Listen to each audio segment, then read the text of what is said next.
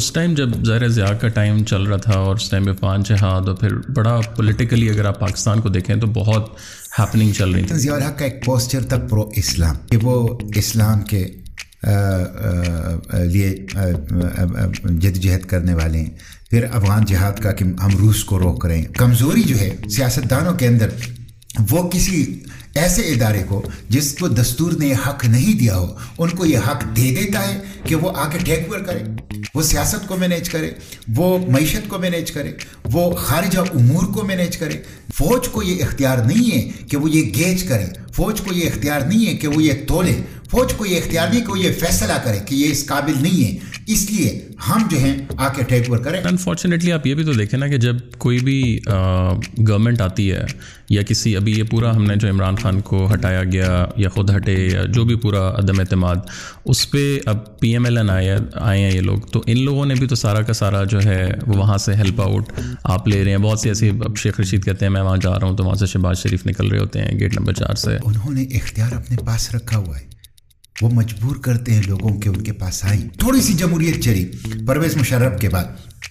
تو Peoples party اور مسلم league دونوں نے دو دو دفعہ حکومتیں کی، ڈیلیور نہیں کر سکے، تو لوگ خود الٹرنیٹ کی تلاش میں نکل کھڑے ہوئے۔ جمہوریت کو چلنے دیں۔ جمہوریت موجودہ سیٹ اپ میں سب سے بہتر آپشن ہے آپ کے پاس۔ آپ کے پاس اور کوئی آپشن نہیں ہے۔ معذرت کے ساتھ اب آپ جو جمہوریت کہہ رہے ہیں، بے شک یہ ڈیڑھ سو سال بھی ہو جائیں۔ اگر ایک بندہ قابل ہی نہیں ہے تو اس نے کیا مطلب اگر اس کو پتہ ہی نہیں ہے وہ اگر وہ قابل نہیں ہے تو یہی جمہوریت کا کمال ہے کہ وہ اس کو اٹھا کے باہر پھینک دے گی۔ لیکن آپ جمہوریت کو موقع تو دیں لیکن جمہوریت میں اس کا بیٹا آ گیا ہے نا؟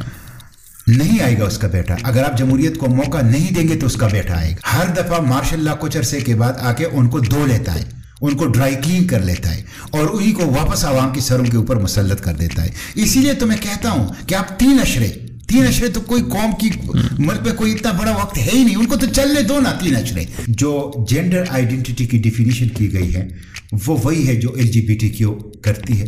اس میں جو ٹرانسجینڈر کی ڈیفینیشن کی گئی ہے، وہ وہی ہے جو L G B T Q کیا گیا۔ اس میں جو ٹرانسجینڈر لفظ استعمال کیا گیا ہے ٹرانسجینڈر لفظ ہی L G B T Q کا اعتراض ہے سائیکولوجیکل ڈس آرڈر ہے جینڈر ڈسپوریا ہے۔ تو یہ ایک دماغی مرض ہے۔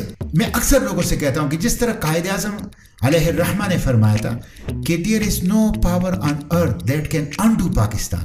Pakistan قائم رہے گا، انشاءاللہ قائم رہے گا۔